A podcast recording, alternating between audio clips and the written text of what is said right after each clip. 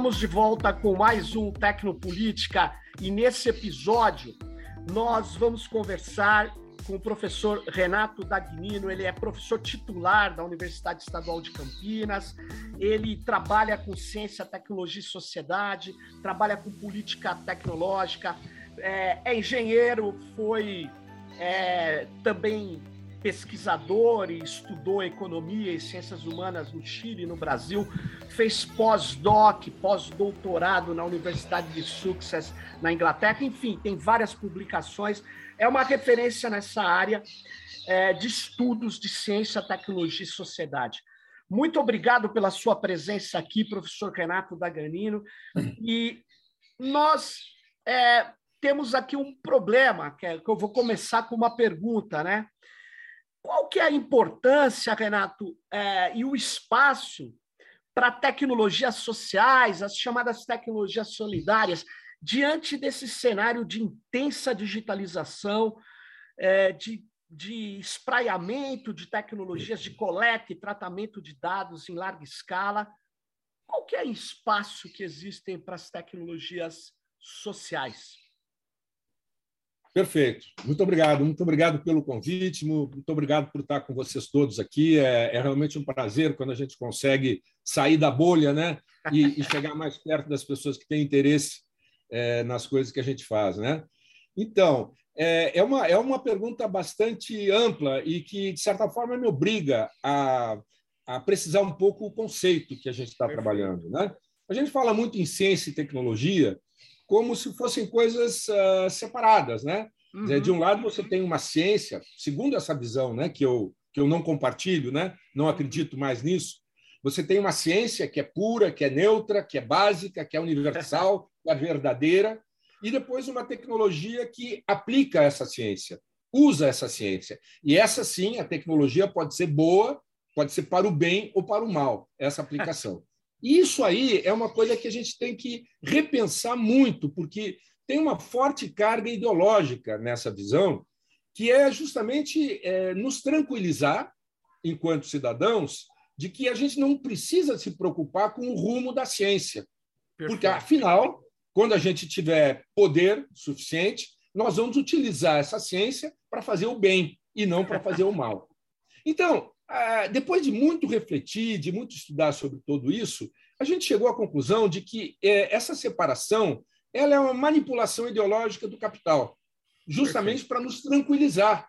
Né? Dizer, olha, não, vamos fazer uma ciência boa, de qualidade, e para a gente que está aqui na periferia do capitalismo, isso é especialmente danoso, porque a gente termina achando que o que a gente deve fazer na universidade, nos institutos de pesquisa, é emular a trajetória dos países centrais, os países de capitalismo avançado, que são, segundo essa concepção, os países que sabem fazer ciência, que fazem a ciência boa, que fazem a ciência de qualidade, que fazem a ciência como ela tem que ser feita. Então, o que, é que a gente faz aqui? A gente importa uma agenda de ensino e de pesquisa e de extensão. Lembre que quando a gente fala dessas três coisas, né, a indissociabilidade, né? ensino, pesquisa e extensão, que está é, gravada na nossa Constituição como um dever da universidade é, brasileira, é, mas a gente termina importando essas agendas. Isso é que é o problema. Por quê? Porque justamente existe esse mito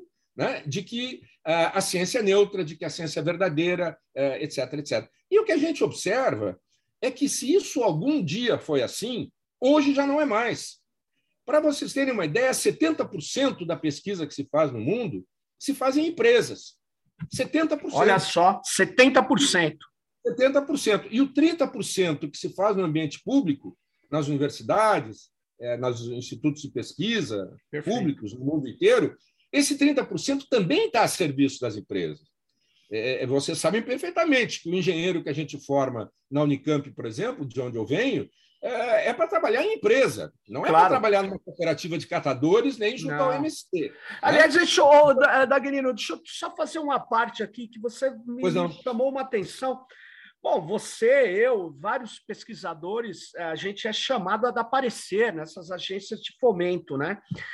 E me chamou muito a atenção, Renato, que na, na FAPESP, eu estava dando um parecer uh, recente, e eu vi lá assim, qual é, é, qual é a, a posição é, desse projeto em relação à competitividade? É, ele é competitivo? Aí eu respondi para não prejudicar o pesquisador, que não tem nada a ver com o questionário, ele está submetendo o projeto, mas eu esculhambei depois. Eu falei: desde quando nós temos que aprovar um projeto científico com o critério de competitividade? Eu não sabia que existia na ciência um critério do mercado. A FAPESP faz isso, é uma loucura. Você está descrevendo essa situação. Eu me lembrei desse, desse, desse questionário para avaliar um projeto. É uma loucura isso, né? Uma é, submissão do mercado, né? Na realidade, há uma, há uma apropriação né, dos, do, dos termos de uma forma muito terrível, né?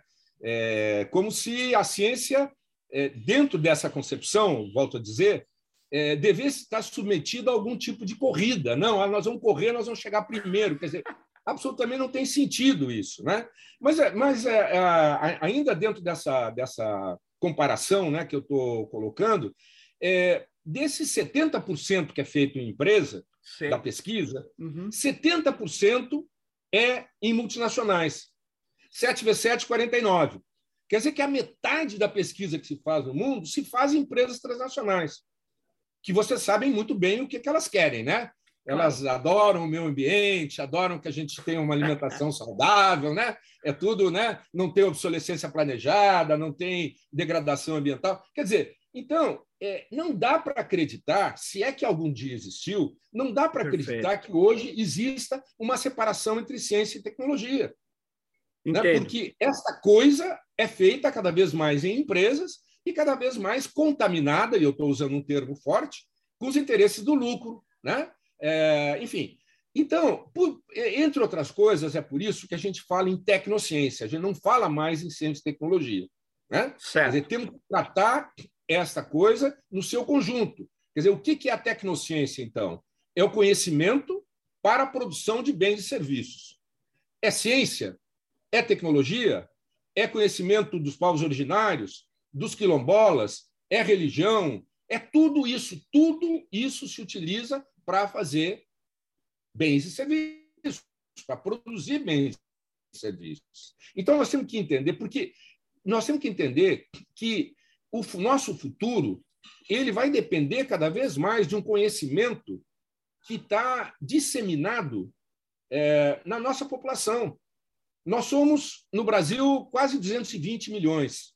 Perfeito. Desses 220, 180 estão em idade de trabalhar, é o que a gente chama de população em idade ativa. Né? Somos 180 milhões. Desses 180 milhões, somente 30 têm carteira assinada. Ou seja, somente 30 milhões têm é, emprego formal. Perfeito. Então, você tem aí um contingente enorme de população você pega os 180, tira 30, dá 150. Aí você tira os empregados públicos, você tira os comerciantes, os empresários, os estudantes, as donas de casa, etc., etc., e você vai chegar a mais de 80 milhões de pessoas que nunca tiveram e nunca terão emprego. Né? Porque quando a gente fala em inteligência artificial, Sim. 5G, eh, eh, né? a, a dataficação, é, isso aí vai gerar um problema seríssimo em termos de emprego. A, a empresa não tem interesse em ocupar a mão de obra existente. Então, esse pessoal, esses 80 milhões, é, são o que a gente chama de candidatos à economia solidária. Ou seja, não vai, não vai ter empresa disposta a contratar essas pessoas. Mesmo porque, verdade seja dita, lamentavelmente, a maior parte dessas pessoas, cerca de a metade, mais ou menos, desses 80 milhões, é analfabeto funcional. O que significa que eles não têm o que se chama de empregabilidade né? É, é, para a empresa. Agora, esse pessoal sabe muita coisa. Eles Sim. sabem coisas que a gente não tem nem ideia do que, uhum. que eles sabem fazer em função da experiência, em função da, da, enfim, do conhecimento acumulado por gerações, assim por diante. Então, eu acho que um, um, um, um problema é, central que nós temos que nos preocupar com ele dentro da, da universidade, claro, as pessoas de esquerda, né? É, é fazer um diálogo, né? se colocar é, junto à, à, à classe trabalhadora para aprender com ela. Claro. Para é, inclusive, é, tomar esse conhecimento tácito, né, que vai ser, é, digamos, motorizado num processo de expansão da economia solidária. Codificado, futuro. talvez, né? Exatamente. É, é, é, um conhecimento que é tácito. E nós temos que codificar minimamente para que ele possa entrar dentro da universidade. Para que ele possa pagar o pedágio, porque senão ele vai continuar sendo o lixo. Né? Lamentavelmente, os nossos colegas, né, e o Sérgio sabe muito bem disso, os nossos colegas eles têm uma, um preconceito enorme em relação ao conhecimento tácito. Né? Claro. É porque, ah, porque ele não é científico. Bom, mas tudo bem, então vamos codificar para que a gente possa combinar esse conhecimento né, para gerar a tecnociência solidária. Então, em primeiro lugar, não falamos mais em ciência e tecnologia e, portanto, não falamos mais em tecnologia social. Por certo. quê? Porque a ideia de tecnologia social mantém aquela separação. Não, tem uma ciência que é boa, que é neutra, etc., e agora nós vamos utilizar ela para o socialmente. Social. O problema é. é que isso não é possível. Não é possível. Entendo. Nós temos que chegar até a ciência, vamos chamar assim, nós temos que chamar até o conhecimento, o núcleo do conhecimento, para fazer o que a gente chama de adequação sociotécnica. O que é adequação sociotécnica? É a gente pegar a tecnociência capitalista, porque Sim. a gente não é louco. A gente não é louco, em primeiro lugar. E nem joga a criança com a água do banho, e nem rasga dinheiro. Então, a tecnociência capitalista é a matriz que está aí. Ela serve para alavancar a economia solidária? Não, não serve. Pelo contrário, ela boicota, ela claro. boicota, ela, ela, ela distorce. Por quê? porque ela é baseada na propriedade privada dos meios de produção. E ela é baseada na heterogestão, no controle, e que é Sim. é justamente o que a gente não quer. A gente quer a economia solidária, ela é caracterizada pela propriedade coletiva dos meios de produção e pela autogestão. E aí, nesse sentido, gente, a gente é super humanista. Né? A gente até tem uma coisa meio de, de espiritualidade. Né? A gente acha que o ser humano é, para ele se realizar enquanto tal, ele tem que se governar. Né? Então, a, a, a questão da autogestão e da solidariedade Sim. e da propriedade coletiva dos meios de produção, que é o que permite a autogestão, né? porque a, a, a propriedade privada é, ela, ela é incompatível né? com a autogestão. Então, esses princípios né? de propriedade coletiva, solidariedade e autogestão, que estão na base da ideia de economia solidária, ou da proposta, ou da utopia em construção, porque é uma, é uma utopia.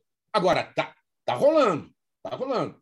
Então, essa utopia em construção, ela precisa de uma plataforma cognitiva de lançamento, que não pode ser a tecnociência capitalista. Hum.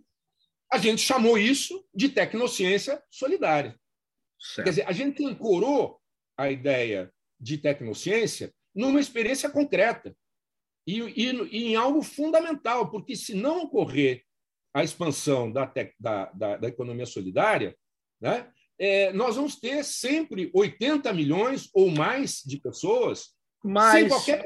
Renato, deixa eu questionar, então, para a gente entender e entendendo essa, essa colocação muito importante, é, é assim, é, você, pelo que eu, eu percebo dessa sua colocação, você está focando nessa né, codificação tecnocientífica, trazer para o ambiente da universidade, criar uma plataforma para desenvolvê-la, mas você está focando é, principalmente nesse, nessa parte da sociedade, nesses 80 milhões. Mas e aí? É, não há como também tratar, essa é a minha questão, de uma tecnociência que consiga fazer frente ao poder das plataformas digitais, a essa extração de valor que estão tirando do país. E aí, como é que a gente faz com esse outro lado da economia? Bom, é que, é que na, na realidade eu estou falando mais da, da, dos 80 milhões, tá. né? porque, porque esse, esse é o problema maior que nós temos no Brasil. Né? Perfeito. O, o Brasil é um dos países mais desiguais do mundo. Perfeito. Né? E é, é, um país que tem uma, uma, uma capacidade de produção de renda e de riqueza enorme, só que não utiliza. Quer dizer, é, é, é até em termos de, de, de, contabilidade capitalista, né, é uma hum. irracionalidade, é um absurdo a gente ter um contingente tão grande da população que não está envolvido né, é, com a produção de renda e riqueza. Então, por, por isso é, é a minha ênfase né, nessa, nessa questão. Agora, não há dúvida que a maior parte dos problemas que nós temos, é, digamos que afetam a maioria da população, é, também afetam ao resto. Né? Quer dizer, é, nós estamos nos envenenando, nós estamos comendo mal, nós Isso. estamos morando mal, nós estamos pensando mal, nós estamos nos transportando mal. Quer dizer, tem uma série de questões aí que são fundamentais. A gente fala muito hoje em crise climática, é, etc. E, e, olha, nós temos que mudar o perfil de consumo. Não podemos é, né, tomar água de coco com canudinho de plástico, porque isso engasga as baleias. Tudo bem. Então vamos mudar o perfil de consumo. Tá. Vamos, vamos fechar a torneira quando escova o dente. A gente já sabe, está todo mundo de acordo. Agora, o problema é que para mudar o perfil de consumo, tem que mudar o perfil de produção. As empresas têm que produzir de outro jeito. Né? Perfeito. Agora, o problema é que é, as empresas elas funcionam é, com uma, com uma é, digamos, uma contabilidade microeconômica. Né? Quer dizer, cada empresário produz do jeito que ele acha que tem que produzir e é, de acordo com o que o mercado sinaliza para ele. Então, quando você fala com um empresário de bom coração e diz, olha, você tem que mudar o teu perfil de produção para que o perfil de consumo possa mudar e hum. para que a hum. gente não seja expulso desse, desse planeta, né? Porque eh, muitas vezes o pessoal fala em crise climática e parece que o problema é do planeta. Não, é. o planeta vai continuar, o planeta vai ficar aí. Quem vai sair somos os dinossauros, nós, né?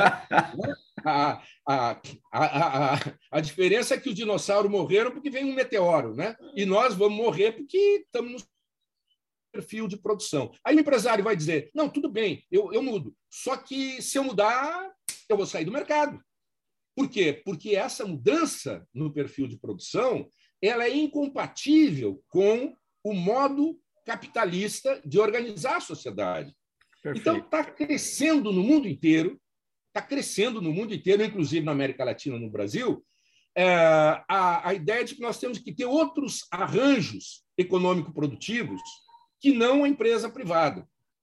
Vamos terminar com a empresa privada? Não, não vamos. Nós estamos no capitalismo, não tem jeito. Agora, vamos criar um outro arranjo econômico produtivo, que é justamente a economia solidária.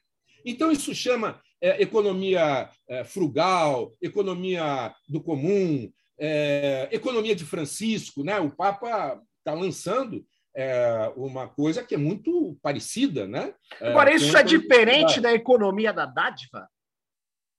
É, olha, sabe o que, que é, Sérgio? É que cada um, cada um inventa um nome que é mais uh, coerente com a sua visão de mundo né? e com aquilo que está estudando. Então, aqui no Brasil se chama, por exemplo, economia popular, né? que não é a mesma coisa, mas Vamos, vamos juntar tudo isso, porque é, quando a gente olha de longe, né, é, é, mais fácil juntar as coisas. Né? Então, o que eu quero chamar a atenção é que essa ideia, mudança do perfil de consumo, mudança do perfil de produção, é, nos, nos é, coloca à frente a necessidade de outros arranjos econômicos produtivos. Interessante. Agora, esses novos arranjos econômicos produtivos, que são é, a economia solidária, precisa de uma outra tecnociência.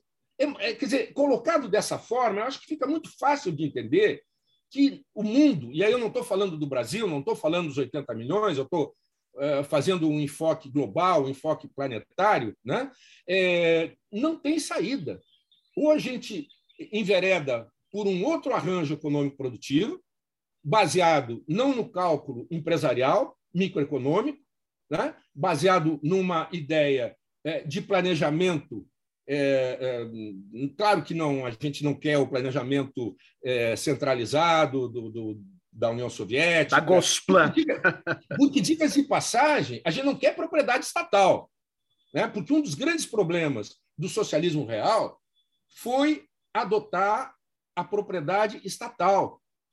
Né? Claro. E isso justamente inibe aquilo que é mais precioso, que é a autogestão, né? que, é, que é aquela coisa humanista que nós temos que preservar e nós temos que combater eh, com toda a força a, o controle, a heterogestão. Então, é, terminando com essa ideia, fica cada vez mais claro que nós temos que ter uma mudança no modo de produzir conhecimento. Não é só o modo de produzir bens e serviços que tem que mudar. E daí o trânsito da empresa para a economia solidária. Nós temos que mudar também o perfil de produção de conhecimento. E aí, gente, cabe a nós a tarefa. Né? Quando eu digo a nós, eu digo quem está na universidade, quem está nos institutos de pesquisa, quem está de alguma forma conectado a essa cadeia cognitiva, tem que se preocupar cada vez mais que o conhecimento não é neutro. Sim. Ou a gente produz um conhecimento focado naquilo que a gente quer, ou então nós vamos reproduzir, queiramos ou não, o sistema que oprime, o sistema, o sistema que dilapida, o sistema que está nos assassinando, que está nos suicidando. Sim. Ora, essa concepção, é, como, como vocês podem ver, ela, ela é muito ampla e ela tem que ser particularizada a cada momento, em cada, em cada contexto. Então, quando, quando você me pergunta, bom, é, como é que isso é, rebate né, é, no campo das tecnologias de informação, de comunicação, é, etc.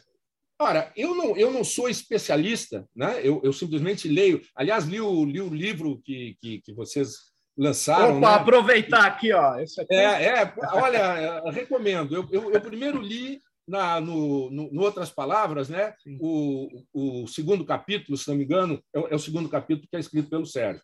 Isso. Aí depois, como eu tenho um, um companheiro é, lá do, do, do, setorial de ciência e tecnologia. João Cassino. E, isso, e, e, tecnologia de informação, né? o João Cassino. É, é, ele, ele falou do livro e tal. Eu disse, bom, então deixa eu ver. Aí li o, li o trabalho dele também, depois li o trabalho sobre a, a, a universidade, né? Da, não esqueci o nome dela agora. Marie, a Mariela Mian. Isso, Mariela e, e, depois li mais dois outros artigos. Muito bom o livro. E fiquei justamente pensando, né, é, alguma coisa parecida com a resposta que é, a pergunta que o Sérgio está fazendo, né? Bom, como, como, é que esse conceito de tecnociência solidária ele permite a gente é, é, visualizar, né, mudanças que a gente pode fazer é, nessa área? E aí, eu acho que tem coisas muito, vamos dizer assim, muito óbvias, né? É, tudo isso que tem a ver com, com, com as plataformas, né? É, de, de prestação de serviço, né? É, que são, são coisas que poderiam tranquilamente alavancar a economia solidária. Perfeito. Né? É, porque, porque, veja só, eu vou, vou, dar, vou dar mais um exemplo, e aí, na realidade, quem tem que responder essa pergunta é o Sérgio. Né? Mas veja só, 18% do PIB, 18% do PIB é a compra pública. Tá? É o 18%. É, é, isso. Quer dizer, o, o que o Estado compra das empresas para nos fornecer é, é, água, luz, comunicação, saúde, é, educação, energia, tudo isso em troca do imposto que a gente paga, né, que em geral quem paga imposto no Brasil, como vocês sabem, é o pobre. É o né? pobre, classe média, nossa... empobrecida. É, a, a, estrutura impositiva brasileira ela repousa sobre o consumo Perfeito. e não sobre a, a renda. renda. Isso, e muito menos sobre a propriedade. Né? o, o, o, imposto, o imposto territorial é, é, rural no Brasil é, é, brincadeira, é uma coisa que ninguém entende. Né? Bom, mas voltando, você tem 18% do PIB, que é o que todos os anos o, o governo, ou o Estado, melhor dito, compra das empresas. Ora, e, se a gente conseguisse pegar desse 18%, 5% para a economia solidária, e por que, que eu falo 5%? Porque com 0,5% do PIB, que é a Bolsa Família, né? Bolsa Família, tudo que se gastou com Bolsa Família a cada ano é metade de 1% do PIB. É, é dinheiro de, de, pinga, como a gente diz. Né? O 0,5% do PIB. É verdade. Foi, foi possível tirar 30 milhões da miséria. 30. Agora, se você pega 5, que é 10 vezes 0,5, você teria 300 milhões tirados da miséria, mas nós somos só 200. Então, isso dá uma ideia da revolução que pode ser feita através da utilização do poder de compra do Estado para alavancar a economia solidária. Agora, dá para fazer o que hoje? Dá para fazer um monte de coisa. Né? Quer dizer, é, é, bom, o que a gente fala mais no meio urbano né, são os catadores. Né? Mas dá para fazer conservação de parque e jardim, de estrada vicinal, comida para preso, uniforme para escola. Renato, um deixa, um eu só te, deixa eu te falar disso aí. Não, só termina, chegar termina. E aí, e aí, esse monte de coisas, esse monte de coisas que dá para fazer, Sim. e um monte de coisa que vai dar para fazer na medida que a tecnociência solidária deslanche, com um conhecimento para tornar, agora sim, competitiva a economia solidária em relação à, à, à economia empresarial, esse monte de coisa dá, teria um enorme ah, ganho de produtividade e, portanto, de competitividade usando plataformas digitais. Porque tudo hoje pode ser feito de uma forma distinta a partir desse conhecimento aí, é, que está cada vez mais disponibilizado. Aí chegamos a um ponto, Renato, é aí que eu te falo dessa articulação que, que, que eu acho interessante. Porque se o que o Estado devolve ali, ou, ou, ele coloca na sociedade é 18% em termos de serviço, como você nos relata aqui, o Estado ele responde por 40% das compras do segmento de TI. Ou já, eu não acompanho esse número há um bom tempo, ele pode estar até mais hoje. 50% do mercado de TI é compra estatal. E o Estado está comprando cada vez mais de plataformas plataformas que levam os valores, os recursos e os dados para fora do país. Então, toda vez que o Tribunal de Justiça de São Paulo ia fazer um contrato com a Microsoft para criar um sistema de inteligência artificial por 1,3 bilhão, ele ia entregar para a Microsoft que não tem esse sistema. Ele ia aprender, trazer os seus engenheiros, seus cientistas e criar aqui depois para vender. Mas, em vez do Tribunal de Justiça pegar um arranjo produtivo, como você diz, um novo arranjo, empresa, universidade ou uma cooperativa de caras aqui da inteligência local, ela prefere pôr num negócio que não existe e que ela argumenta que não faz licitação porque a Microsoft é o máximo. E aí ela é essa mentalidade, ela é a mentalidade que governa os recursos do Estado. Essa mentalidade, você pode chamar do que for, entreguista, colonizada, sei lá qual é a mentalidade. Mas se nós não enfrentarmos isso, essa mentalidade é que está a questão, a gente não consegue pôr nem os 5% que você está falando, nem pegar. Ó, vou, vou, vou falar, esses 5% de compra estatal de TI é, você não falou isso, mas eu estou dizendo, eu também estou propondo pegar 5% e jogar na inteligência coletiva local.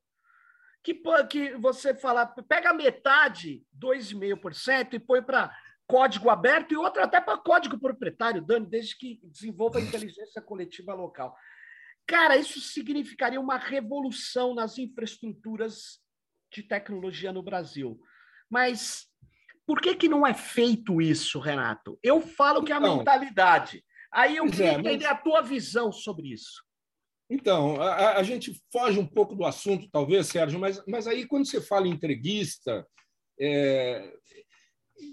na realidade são colegas nossos, são professores como a gente. Que são esse entreguistas. Pessoal, esse pessoal que tem essa mentalidade é formado na mesma universidade que nós nos formamos. Então, o que eu estou querendo chamar a atenção é que, na realidade, a nossa universidade, sobretudo a universidade pública, Sei. quer dizer, qualquer político, qualquer pessoa que tenha algum cargo importante que participa do processo decisório nesse país passou pela universidade, passou pelas nossas mãos. E a gente está criando gerações e gerações de entreguistas, de pessoas que não conseguem pensar de uma outra forma o nosso país. É, Por quê? Pessoas que... Porque nós somos um país onde é, é, o, o, o território ele foi conquistado a partir da eliminação dos povos originários, para começar. Né? Perfeito. Para começar, perfeito. a gente tem que entender que nós somos uma. Nós temos uma classe proprietária que é uma, é uma classe conquistadora.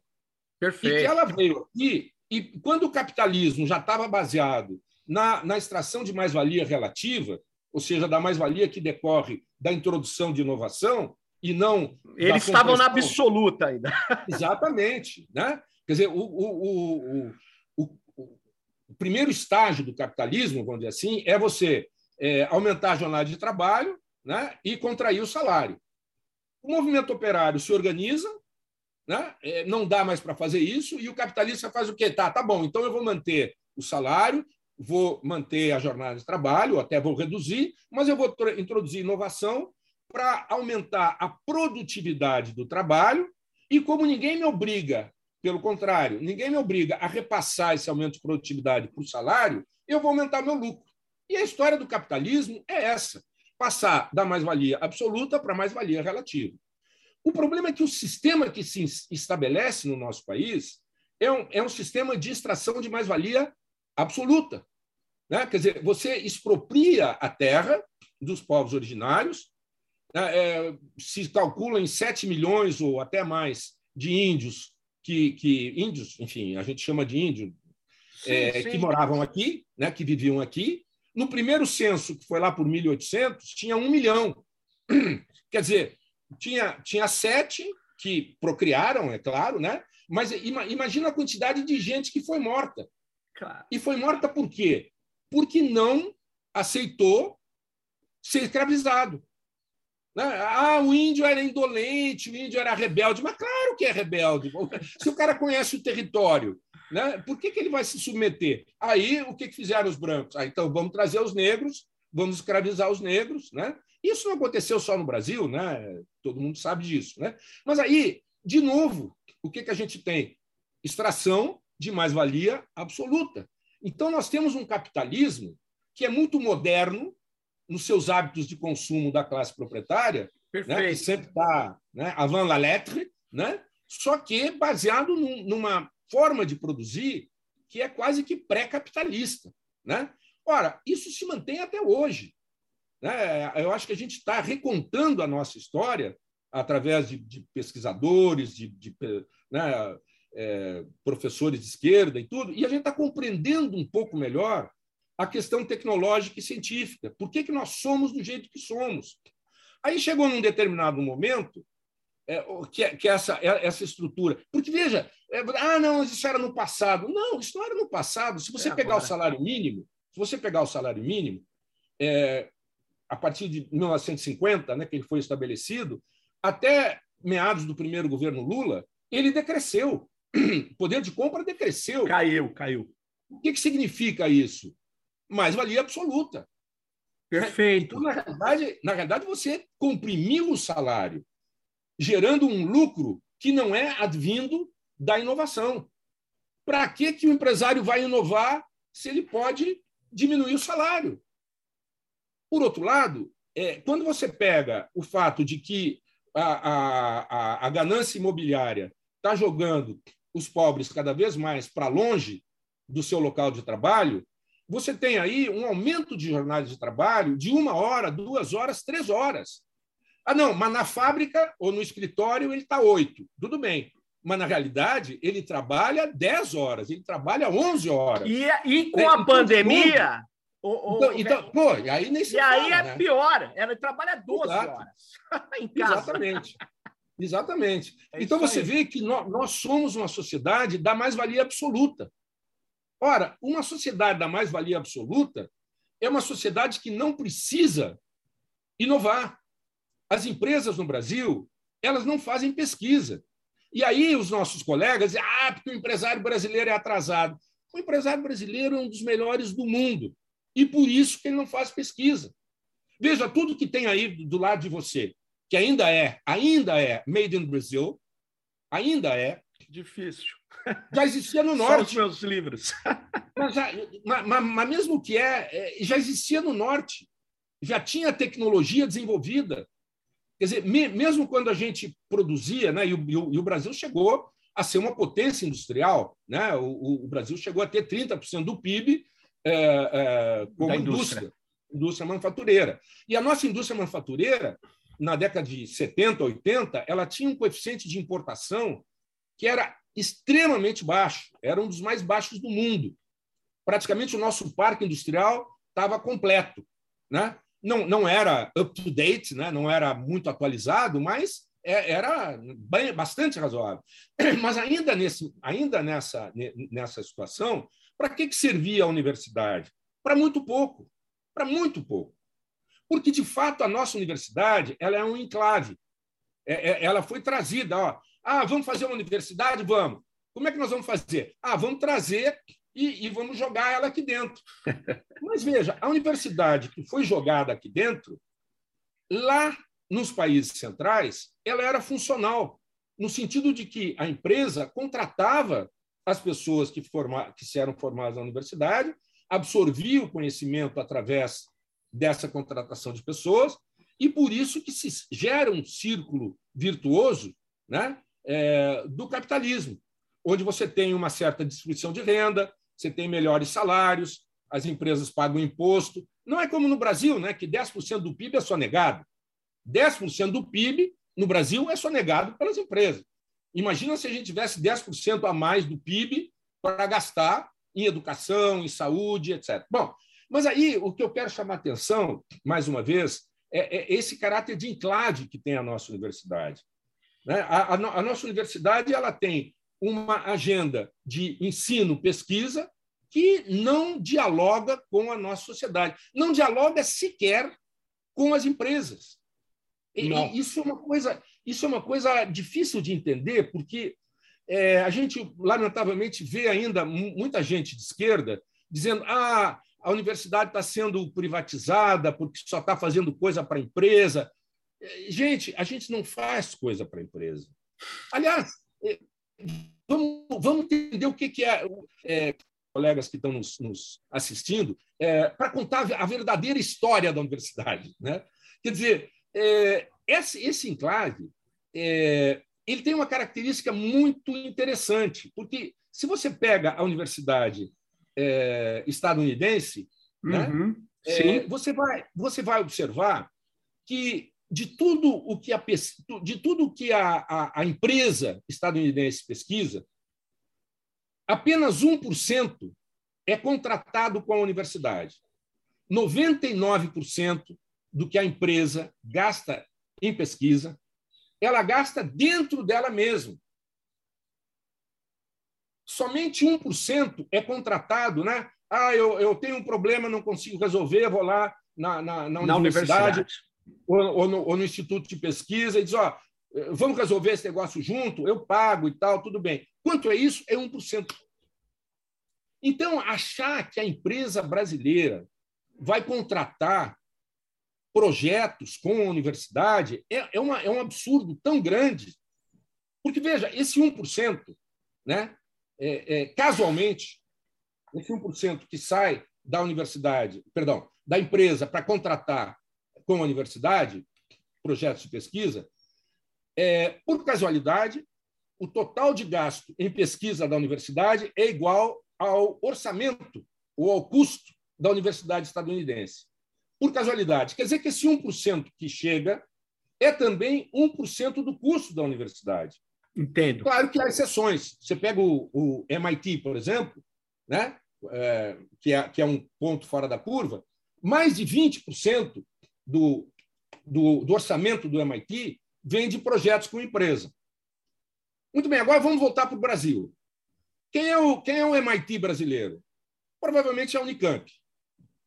Se você pega a Unicamp e, e, e, e avalia quanto chega de dinheiro da empresa Na Unicamp. Contratos conjuntos para realizar pesquisa.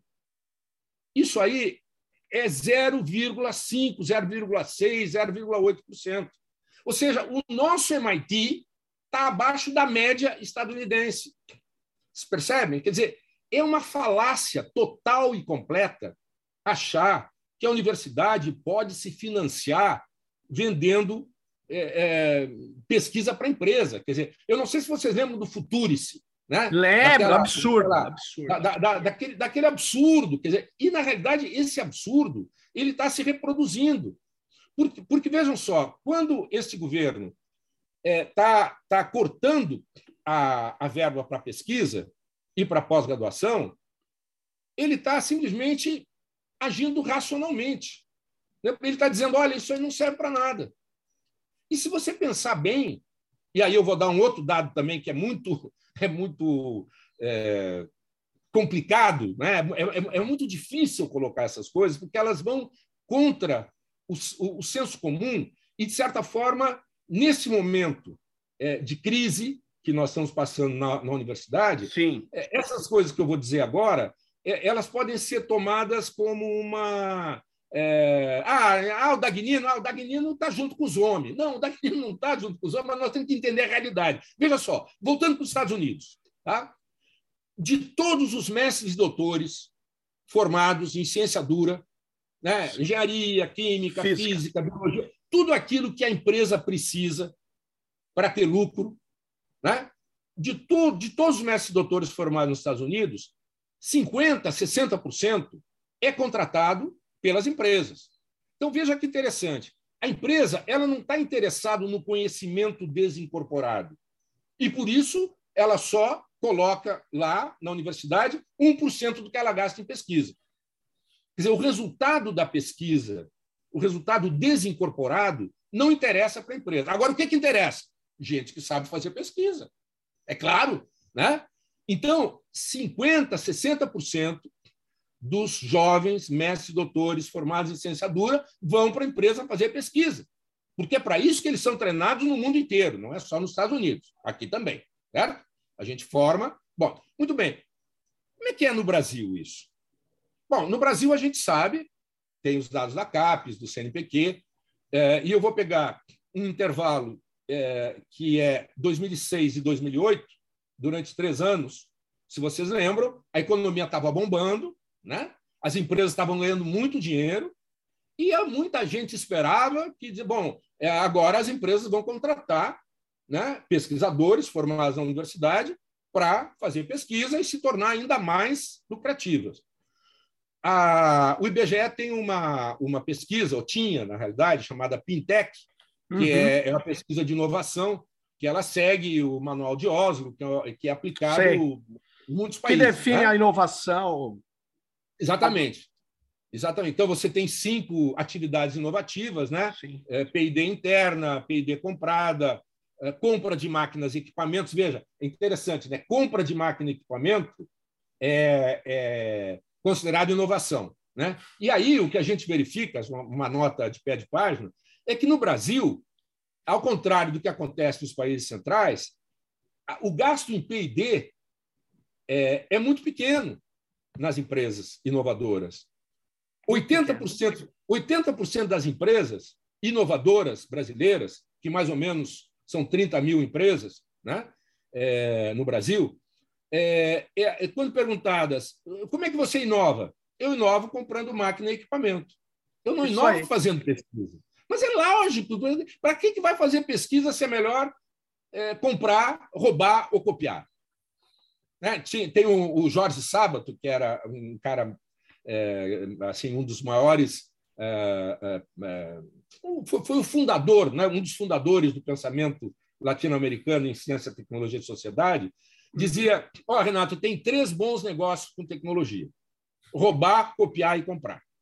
Nenhuma empresa e nenhum país na história vai desenvolver tecnologia se puder roubar, copiar ou comprar. Numa, a gente já falou, né? num país periférico como o nosso, é, não tem por que um empresário fazer pesquisa. Mas então, vamos lá. Nós formamos, durante três anos, 90 mil mestres e doutores em ciência dura. Se fosse nos Estados Unidos, 45 mil iriam para a empresa fazer pesquisa. Quantos foram? Eu 68 ideia. pessoas. 68 pessoas. Os 90 mil que nós formamos para fazer pesquisa em empresa, a empresa contratou para fazer pesquisa 68 pessoas. Pois então, é. vocês veem, veem, veem, como a nossa universidade ela emula uma agenda de ensino e de pesquisa que lá nos países centrais rebate na universidade, Sim. né? 60% do, do, dos, dos formados né, em ciência vão dura vão, vão fazer pesquisa na empresa. E por isso que a empresa está na fronteira do conhecimento técnico-científico, etc. Mas aqui nós formamos 90 mil e os caras é, é, é, contratam 68. Ah, então, ah, isso está mostrando, ah, isso está mostrando que a empresa não é a empresa que está errada. Não é a empresa que está errada. Aliás, empresário nunca erra, né? E, e, e veja, é, é, veja, não, não, veja, veja o contrassenso, Sérgio. O, o, o, o Brasil ele não é conhecido no mundo inteiro por ser um país que tem uma das maiores taxas de juro do mundo. Sim. Ora, se tem uma taxa de juro aqui e tem alguém produzindo um alfinete que seja, é porque a taxa de lucro é maior que a taxa de juro. Né? Não precisa ser economista para saber disso. Ora, o que quer dizer que a taxa de lucro no Brasil deve ser uma das mais altas do mundo? Olha se esse empresário nosso é atrasado. Se o, o empresário é. que consegue ter uma das maiores taxas de lucro do mundo, ele não é mas, atrasado. Mas ele, ele não é atrasado é, em relação à microeconomia, em relação à existência dele. Ele, é, é, os grandes empresários hoje, eu estou para. É que não é a minha área exatamente, mas eu queria fazer essa pesquisa. Boa parte das suas famílias já mora fora do Brasil, mora em Miami. Eles trocaram Paris por Miami.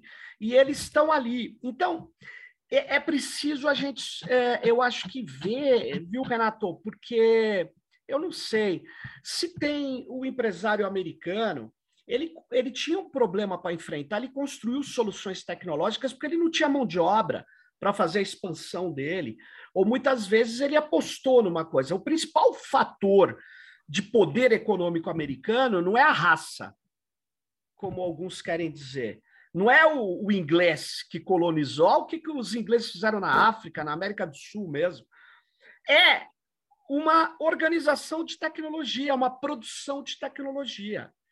Hoje, a China deu um salto, hoje não, já há algum tempo, também com tecnologia. Também com tecnologia. O brasileiro, o empresário brasileiro, não quer fazer isso. Eu tenho uma dúvida sobre isso mesmo. E eu não acho que ele seja grande coisa. Eu acho que o empresário brasileiro, em média, é, e, os, e os seus filhos que estão na, nesses institutos aí, todos de fomento, é, eles financiam uma parceria da IBM com a FAPESP.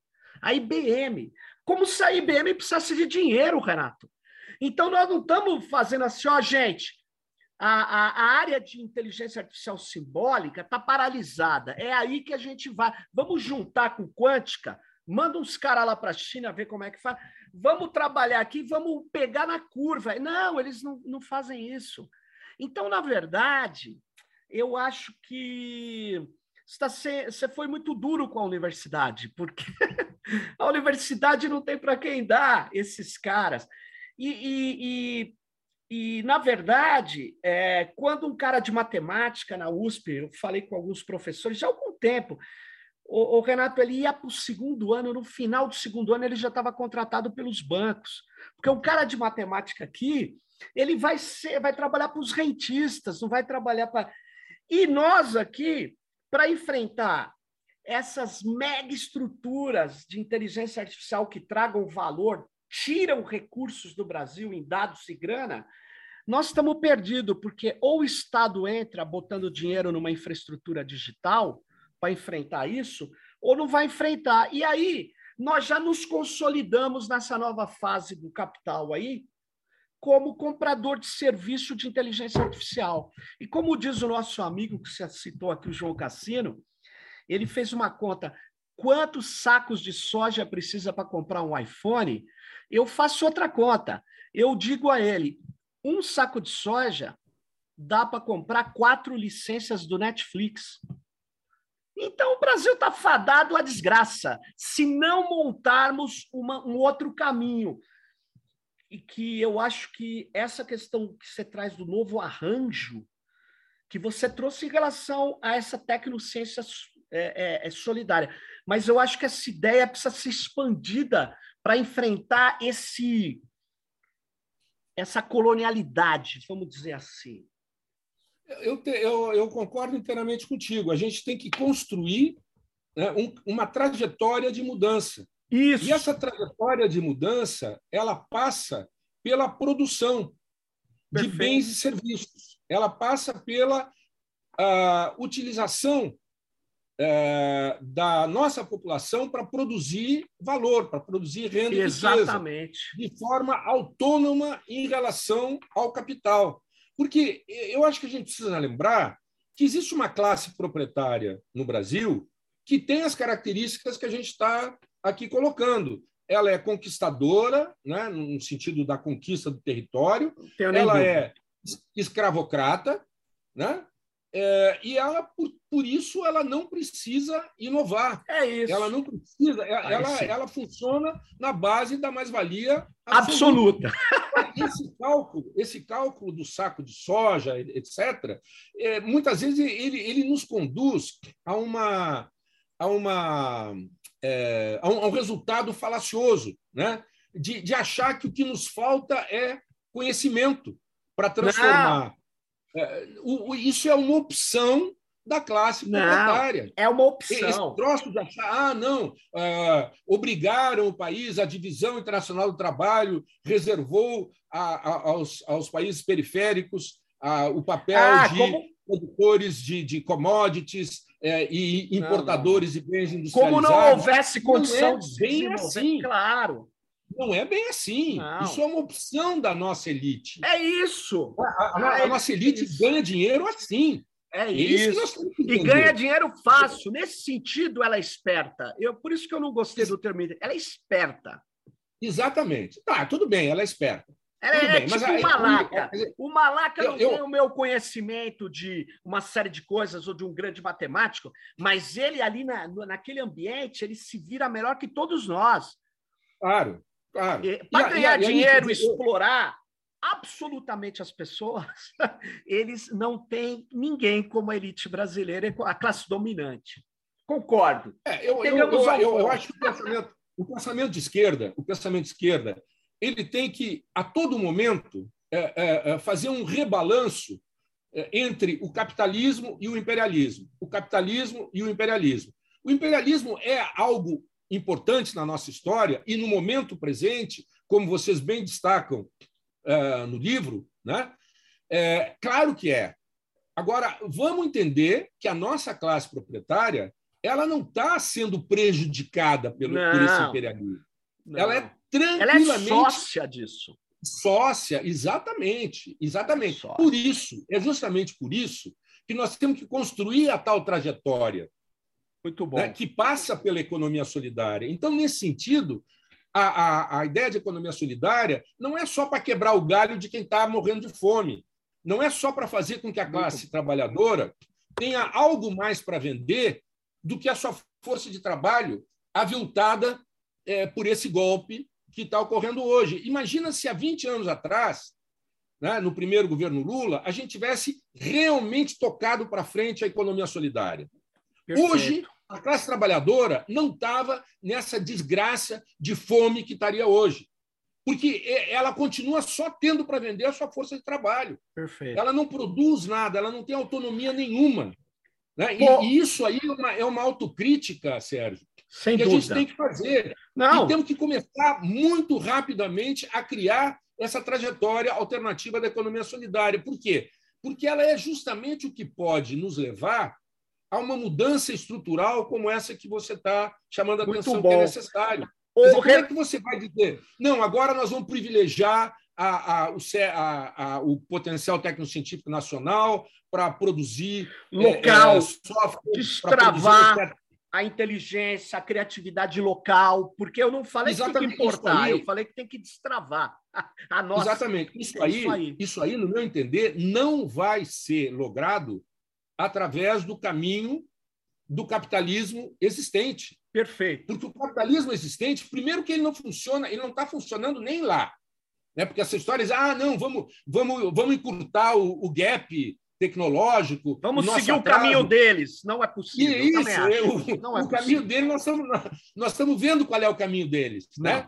Então, é, é, muito menos aqui, muito menos aqui, esse caminho vai funcionar. Então, lamentavelmente, a gente tem que ser radical, no sentido de ir até a raiz do problema. Perfeito. Dizer, não é através da empresa privada, mesmo porque, mesmo porque a, a, a, o, o, o, PIB industrial brasileiro ele é cada vez mais multinacional. Claro. As empresas intensivas em conhecimento elas são multinacionais. E na área digital adianta... também. Exatamente. Então não adianta, quer dizer, não adianta é. você. Em determinado momento você falou no Estado, né? Para começar, que nós temos que entender o que é o Estado. Né? O Estado ele é algo que está a serviço do processo de acumulação de capital. Perfeito. Ele, em alguns momentos, em alguns momentos, ele vai contrariar a classe proprietária, né? Mas ele tem uma visão de longo prazo. Ele pode contrariar no, no curto prazo para evitar que o empresariado mate a galinha dos ovos de ouro. Então, vai ter toda uma legislação de proteção ao trabalho, políticas compensatórias, mas o interesse de longo prazo é manutenção do processo de acumulação de capital. Então, esse Estado ele vai ter um poder muito pequeno ainda quando ocupado no seu executivo e no seu legislativo e no seu judiciário pela esquerda. Eu estou fazendo um cenário super, super é. favorável. Difícil, né? difícil. Você está é, com é... terrivelmente evangélico no STF. Claro, não, não, mas veja só, mas ainda nesse cenário, ainda nesse é, cenário, é. você tem uma inércia, você tem uma inércia, claro. você tem um, um momentum né, desse, desse Estado é, herdado, né? porque eu, eu, falo do Estado herdado e o Estado necessário. Quer dizer, o Estado herdado é para manter o capitalismo funcionando. Perfeito. E, e, o, e, o, capitalismo periférico, selvagem que nós temos. Agora, então, achar que nós vamos poder mudar o Estado, não vamos não, poder. Não, então, eu quero 5% que você falou. O 5% é coisa pouca. É, eu sei que não é claro. pouca, porque é uma luta. Eles não vão deixar esse dinheiro, eles querem tem lá o centrão para se apropriar de outras maneiras, mas nós precisamos criar essa cultura, Renato, porque a gente precisa de pouca coisa para fazer o start desses processos que são importantes. Então, eu, eu te interrompi porque nós estamos a 59 minutos e nós já Puxa, passamos já? aqui. É que é rápido, que o tema tem várias vários nuances, várias coisas uhum. que a gente nem tratou. Por isso que a gente vai ter que voltar a conversar sobre isso no ano que vem. Nós estamos encerrando os programas é, desse ano do Tecnopolítica. Eu, eu, eu quero agradecer muito aí, Renato, porque você trouxe novas questões, questões cruciais, inclusive nesse momento onde nós vamos decidir para que lado vai o país. Então, eu te passo a palavra para a gente rapidamente encerrar. Você dá um alô final e diga aí, Renato. Não, eu, eu acho que ficou muito claro né, é, o que a gente é, quer dizer quando a gente fala em economia solidária. Né? Perfeito. É realmente uma mudança estrutural. Né? Perfeito. Vai ser, vai ser imediata, vai ser de uma hora para outra, vai ser por decreto? Não, não vai. Não vai. Perfeito. Ah, então nós vamos terminar o capitalismo? Não, não, não. vamos. Agora, olha, é conscientização, mobilização, Perfeito. participação e empoderamento. Muito bom. Quer dizer, o, o nosso povo tem que estar consciente, mobilizado, o Estado tem que permitir e fomentar a participação e empoderamento.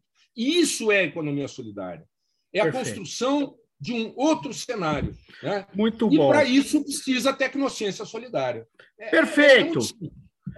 Muito legal, muito obrigado pela participação, Renato. Pra, foi muito legal, muitas questões novas para vocês que estão nos ouvindo. Deu, deu o, o, o, like aqui, porque nós estamos sendo boicotados por essas plataformas, eles só querem grana, impulsionamento pago, e a gente trabalha com a solidariedade. Não ainda numa economia solidária, mas esse podcast é quase isso. Mas valeu, muito obrigado. Um abraço a todas e todos e fique ligado no próximo Tecnopolítica. Bye bye.